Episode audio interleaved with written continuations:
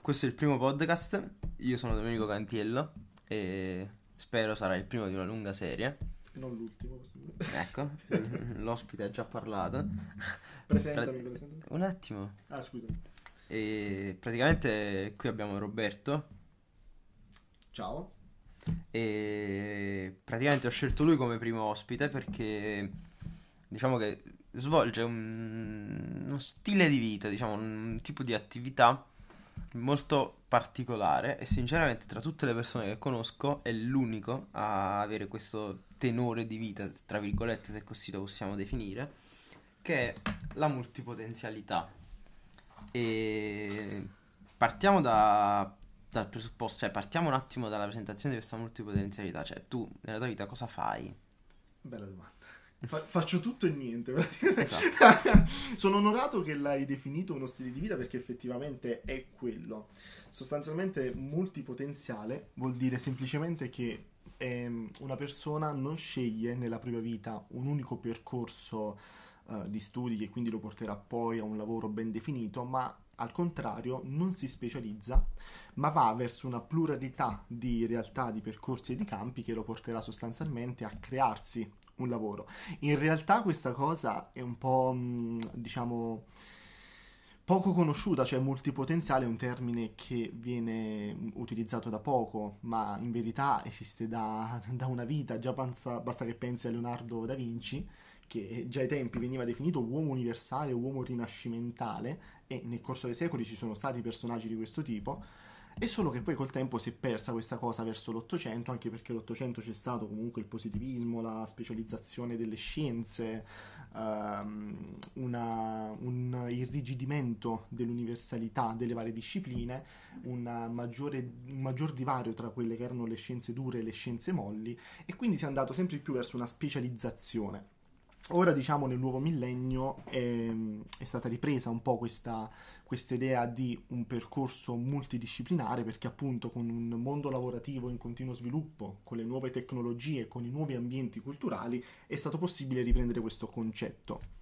Ma, cioè, da quello che hai detto, nel senso, molte persone potrebbero farti la domanda, cioè tu hai detto proprio, Sì, faccio tante cose, ma non mi specializzo in niente. esatto. Molte persone potrebbero dirti, allora, perché lo fai? Nel senso, perché non scegliere una sola strada e portarla a livelli più alti e invece scegliere varie vie? Allora, diciamo appunto è una scelta, nel senso che ci sono persone eh, che si identificano nel proprio mestiere, nella propria passione e dedicano praticamente l'intera vita a quella cosa. Io da multipotenziale ho scelto di non specializzarmi, non diventare un esperto in niente, ma cercare di prendere più, il più possibile nel tempo che ho nella mia vita, insomma, da un po' di tutto. Quindi sostanzialmente io non è che lavoro magari meno degli altri, semplicemente in una giornata, mentre una persona studia una sola disciplina magari, o comunque per un esame, o comunque per un lavoro, io nella stessa giornata eh, salto da, mm, che ne so, pittura a pianoforte, a studio dei classici e così via, e nel tempo riuscirò a raggiungere magari un buon livello per diversi campi, però cercherò di avere una visione di insieme. Ma, cioè, la scelta di queste, diciamo, materie, come avviene? Nel senso è una cosa che tu, cioè, scegli materie che ti piacciono o arrivi al punto di approfondire tutto? Uh, allora, dipende, cioè nel senso credo che sia una cosa molto personale, e, appunto non essendo un percorso prestabilito, ognuno fa un po' come si sente. Io personalmente sono una persona curiosa eh, praticamente di tutto, quindi Ok. mh, anche le materie che per me sono più difficili da studiare che- o che comunque mi interessano meno di altre hanno un certo appeal su di me, quindi comunque arriverei volendo ad approfondirle, anche se comunque ovviamente mai come uno specialista, io non sarò mai uno specialista. Ma ti, cioè, fai della, una specie di piramide, nel senso metti... Una gerarchia Sì, delle cioè, materie. nel senso scegli materie principali, cioè da approfondire di più, materie da approfondire di meno. Allora, diciamo che è stata una ricerca personale questa, perché è sempre personale la questione. Di- esistono diversi tipi di multipotenziale. Io cerco di togliere ogni gerarchia, quindi mettere tutto sullo stesso piano. Ovviamente, se magari una persona mi fa la richiesta di comporre un pezzo, uh, in un periodo mi dedicherò maggiormente a quello, senza comunque tralasciare tutto il resto. Personalmente morirei se dovessi appunto lavorare un'intera giornata, un intero periodo solo su una cosa, perché è un mio modo proprio di, di intendere mh, l'attività Beh, mentale. diciamo che può essere, cioè la multipotenzialità quindi può essere tradotta anche come sete di sapere, cioè Volendo, come mu- sì, curiosità, cioè proprio la voglia di approfondire cose che non, materie che non conosciamo, argomenti che non conosciamo. Sì, però il fatto è che non è qualcosa di mh,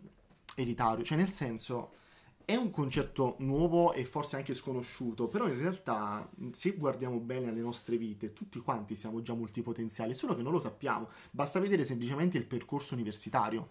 All'università uno spesso si ritrova di dire, no, magari, ma che c'entra questa materia? Non c'entra niente. Ecco, il multipotenziale accetta la varietà e anche campi totalmente diversi e li ingloba comunque per avere un arricchimento, anche se vuole specializzarsi comunque. Tipo economia politica, giurisprudenza. Esatto. Però.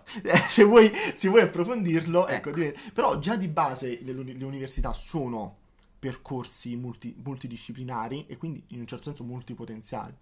Il punto è proprio questo, cioè nel senso, uno ti è mai capitato, no? Che lavoro vuoi fare da grande?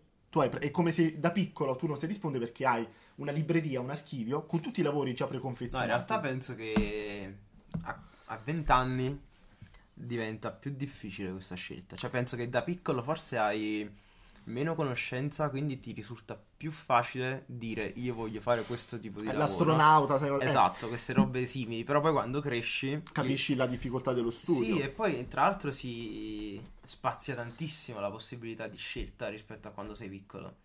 Sì, ma è questo il punto, perché scegliere?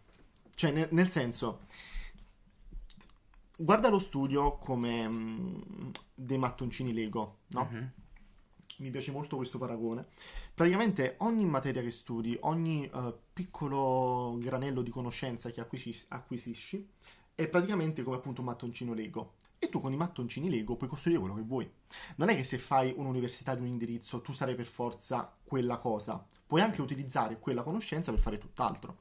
E questo è il punto. Tu facendo diverse esperienze, indipendentemente dal discorso multipotenziale o meno, puoi semplicemente restare in quella parte grigia tra le varie discipline che nessuno esplora perché magari è un po', è un po' pericoloso, no? nel senso è al di fuori delle strade battute.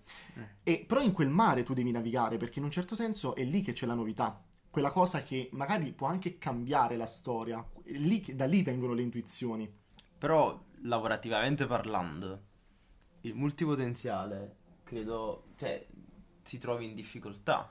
Da- perché non, non avendo un- un'unica strada da seguire, alla fine ti ritrovi con... Cioè, il lavoro è una scelta, partiamo da questo.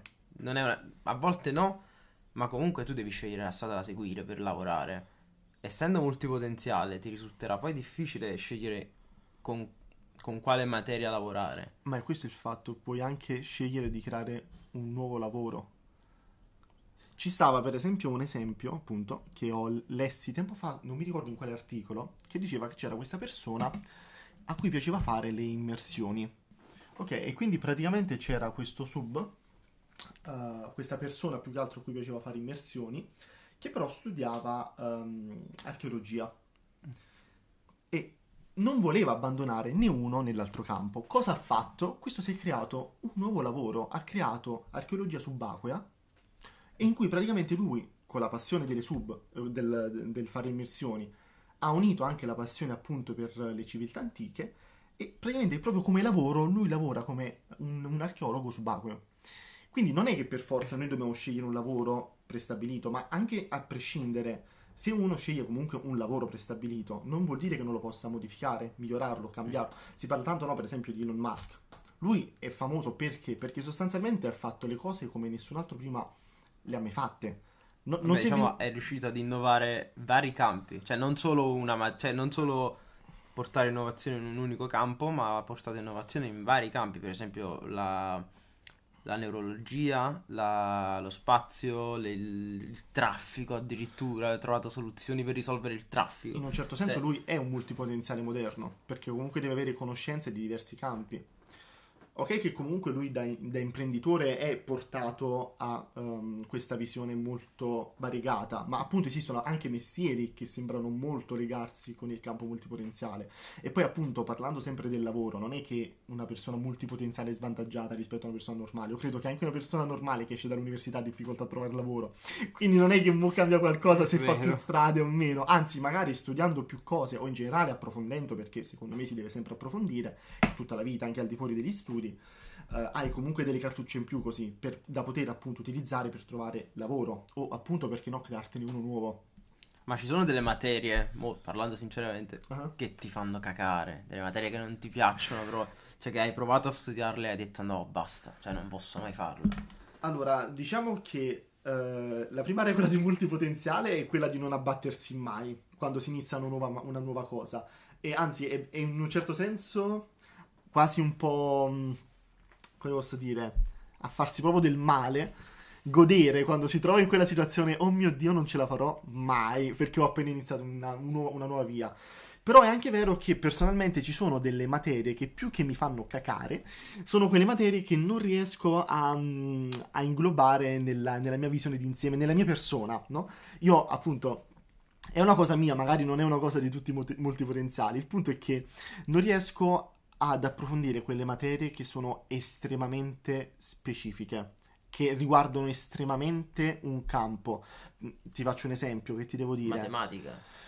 No, esempio. matematica no, per dirti, uh, specializzarmi in un ramo de- della matematica, no? Ah. In generale, lo spe- specializzarsi per me è proprio nocivo perché non ce la faccio. cioè, quindi comunque cerco di uh, sì approfondire, perché comunque approfondire si deve fare sempre, però non andarsi a immischiare in quei rami così lontani dall'universale che poi non ti fanno guardare indietro. Vabbè, eh, diciamo resti generico, ma comunque arrivi ad un determinato livello di approfondimento che è simile alla specializzazione, ma non arrivi a, a essere proprio specializzato. Sì, magari con un percorso universitario io ufficialmente posso specializzarmi in qualcosa, che ti devo dire, faccio uh, un percorso di fisica per dire e mi specializzo in uh, astronomia, un sogno magari.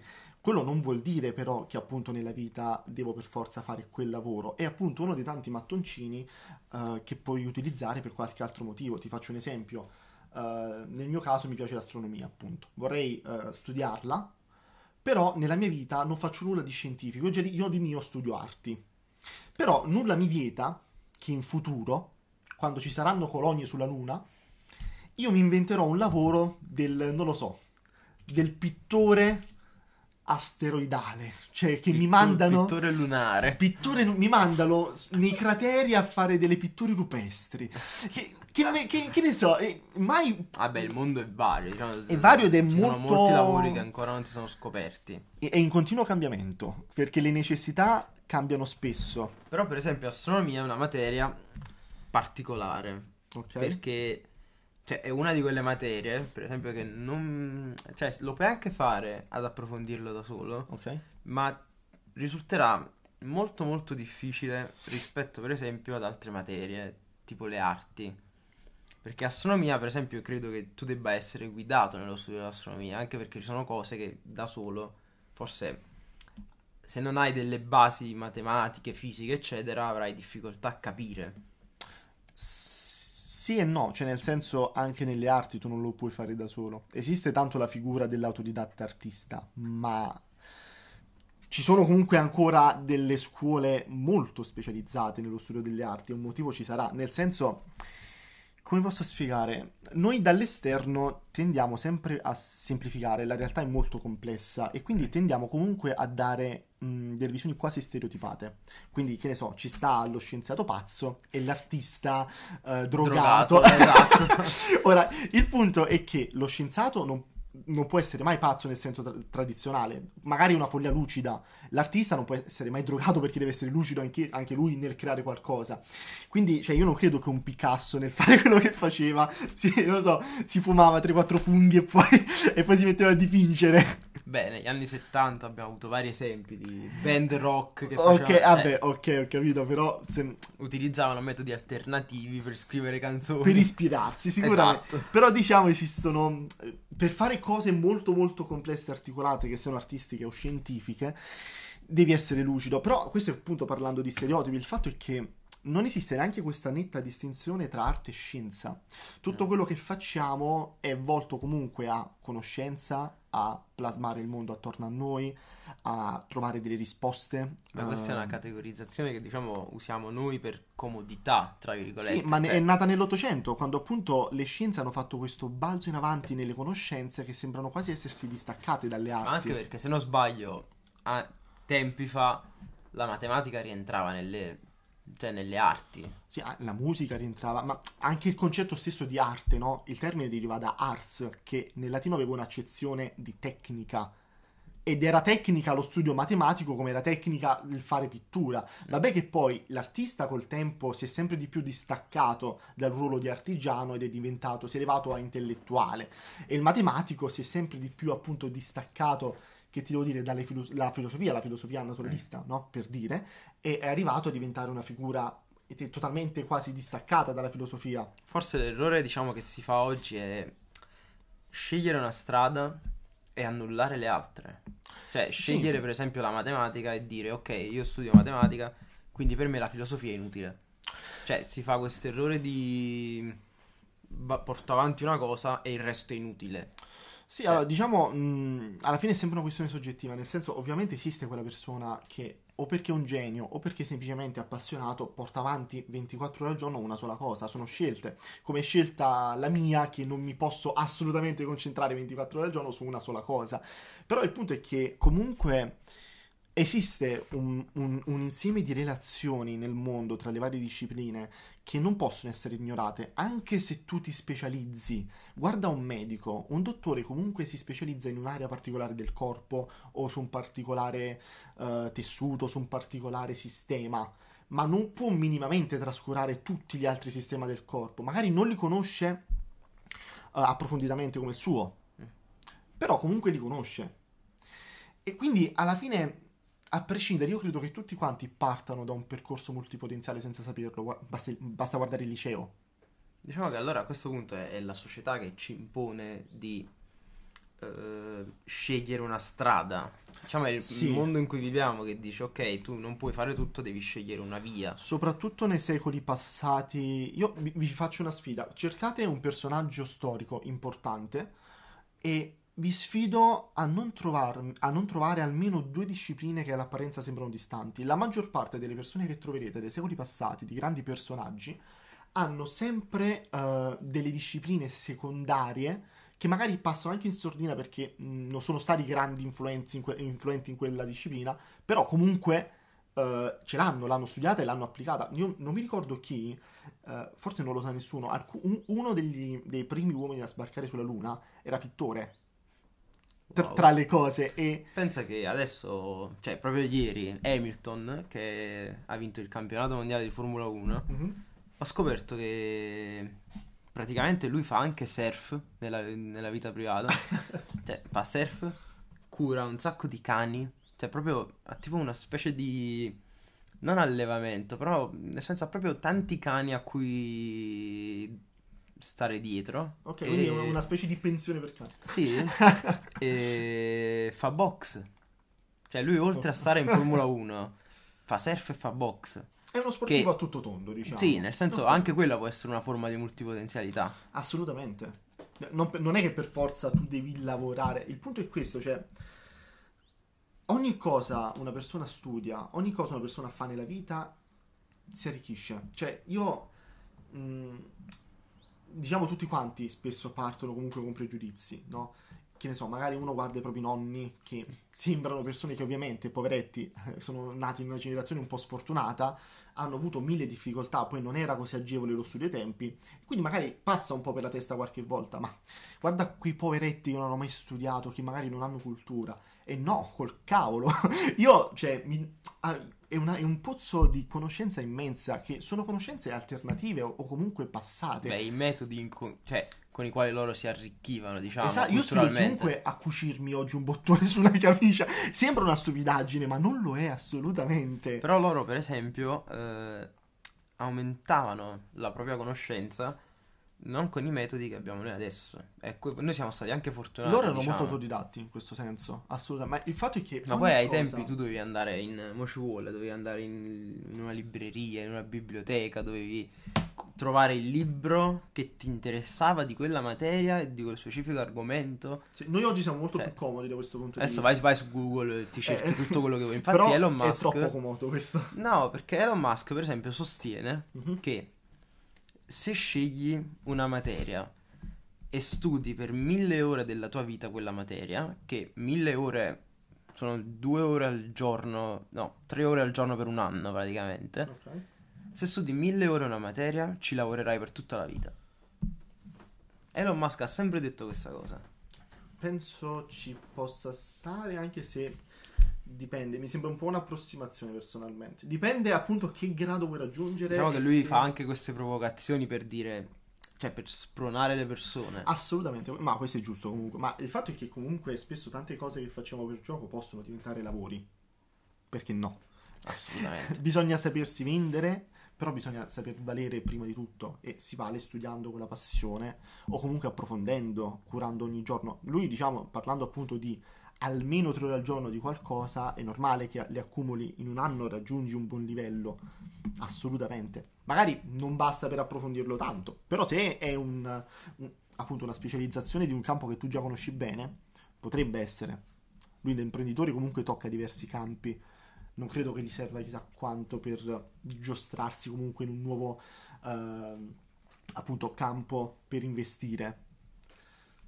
Però, cioè, una domanda nasce spontanea a sto punto, dopo tutto quello che abbiamo detto. Ah, Riesci, e soprattutto come riesci, mhm. a gestire il tuo tempo?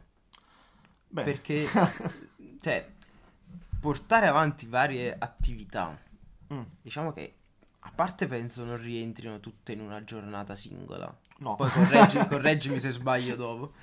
E soprattutto, come... Cioè, lo- hai una... Mo ci vuole veramente una... un'agenda, una... Una piramide, non lo so. Come, come gestisci proprio il tuo tempo? A, a me dispiace tanto il fatto che purtroppo sono umano e quindi devo dormire e mangiare, no? Perché sono attività che mi levano molto tempo. Poi comunque devo dire un minimo di relazioni sociali le devo avere nella vita. Però, tralasciando queste cose, diciamo che ehm, utilizzo, utilizzo principalmente mh, due elementi, ovvero l'organizzazione, ovviamente, e anche un, uh, un altro elemento che magari passa un po' inosservato, ma è fondamentale secondo me, il ritardo della soddisfazione, che sembra un po' ambigua questa frase, però il punto è che um, noi spesso, soprattutto quando iniziamo una nuova materia, vogliamo subito i risultati. Sempre. Siamo abituati... dell'uomo, Sì, siamo, generale. siamo arrivati adesso appunto ad avere risposte velocissime con Google, appunto come dicevamo prima, ma questa cosa non è applicabile all'uomo, a meno che appunto finché non viene Elon Musk a metterci cose nel cervello e ci scarichiamo tipo Matrix le varie abilità, però fin- Neuralink. esatto, finché non arriverà quel momento siamo obbligati a passare ore, giorni, mesi, anni anche su un libro per poter apprendere bene il suo contenuto ora. Quindi è importante organizzare sicuramente la giornata, io è così che faccio. Di base ho un, uh, un iter giornaliero, ho praticamente un, um, un percorso che faccio tra varie discipline. Se mi trovo sotto ad un esame, se mi trovo sotto ad una commissione, se mi trovo in una situazione in cui per forza di cose devo dare priorità a uno dei vari campi, ovviamente questo iter, questo, questo um, schema giornaliero cambia. È molto flessibile. Io in passato cercavo di far rientrare tutto, perché poi è una ricerca continua anche personale, far rientrare tutto all'interno di schemi molto rigidi e fissi. È sbagliato, assolutamente, perché poi uno appunto inizia a demoralizzarsi perché non riesce poi ad ti averlo. ritrovi a fare determinate cose senza voglia. Per esempio, Sì. se un giorno non hai voglia di fare qualcosa, però te lo imponi, non- forse non, non ottieni gli stessi risultati del giorno in cui tu hai veramente voglia di fare quella cosa. Bisogna trovare un equilibrio, nel senso bisogna educarsi e tra virgolette forzarsi a fare questa cosa perché ci sono discipline che purtroppo eh, non ammettono giorni di riposo. Esistono, esistono quelle cose quali musica, esistono cose pratiche particolarmente. Però uh, è anche importante non sovraffollare la testa, non arrivare a un punto di stanchezza che poi diventa improduttivo. Io quando sono stanco di studiare una cosa, malgrado magari Uh, mi ritrovo ad avere appunto l'esame il giorno dopo, me ne frego e faccio tutt'altro. Infatti, uh, praticamente pochissimo tempo fa stavo studiando per la laurea triennale di pianoforte. Io il giorno prima della laurea praticamente stavo studiando letteratura. E quindi è proprio un'altra cosa. E due giorni prima ero a pittura, per dire così tranquillamente proprio. Quindi, e questo è il fatto: bisogna sì educarsi, uh, però mai essere troppo rigidi quindi mai forzarsi, educarsi ma mai forzarsi. E in chiusura io ti direi, mm-hmm. dato che ci sta, ok, un appello ai multipotenziali e soprattutto come devono affrontare appunto i pregiudizi delle persone in questo ambito. C'è un libro che parla di questa cosa che a un certo punto dice uh, fate coming out che siete multipotenziali, no? Effettivamente questa cosa mi è successa perché vallo a spiegare a qualcuno che tu sei multipotenziale, cioè o ti guarda strano o ti guarda strano, cioè perché non è una cosa um, diffusa, ma appunto come dicevo prima il termine non è diffuso, ma esiste nella nostra vita questa cosa, anche una persona che si specializza lo è. Ora, un appello ai multipotenziali è quello di farsi avanti, sicuramente creare comunità su internet, soprattutto in Italia che io non, non ne trovo. Senza paura. Senza paura, senza... Allora, in, in Italia non pensate che non ci siano persone così. L'Italia ha spesso esportato anche all'estero personaggi di un certo rilievo che sono a tutti gli effetti multipotenziali. C'è una storia da questo punto di vista quindi ci sono stati precedenti e ce ne saranno ancora in futuro, assolutamente. Quindi fatevi avanti, studiate, siate curiosi e um, create su internet, Facebook, approfittatene che c'è questo mezzo per farvi conoscere.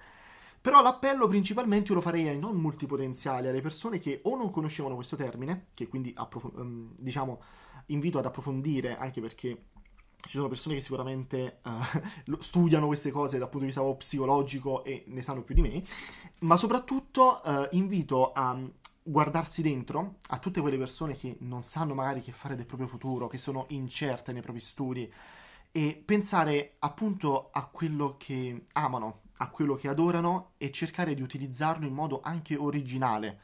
Quindi mai e poi mai limitarsi e aver paura di fallire. Fallite, sbagliate, uh, miglioratevi guardatevi dentro e cercate di capire se siete o meno multipotenziali, ma non è quello l'importante perché alla base c'è sempre lo studio, la passione, eh, senza stress, senza ansia e divertitevi, insomma, sperimentate. Eh, io vorrei chiudere questo podcast dicendo fregatevene di quello che vi, dice, vi dicono le persone. Esatto. E andate avanti per la vostra strada, soprattutto, e credeteci. Perché chi ci crede ragazzi, arriva. Ha, ha, una marcia in più rispetto agli altri. È già a metà del lavoro praticamente. Grazie Roberto per aver partecipato a questo podcast. È stato un onore aprire questa rubrica praticamente. E... Aggiungerò anche questo alle mie attività. Podcaster. e magari quando vuoi parlare di altro basta che me lo dici. Va benissimo, fammi uno squillo allora.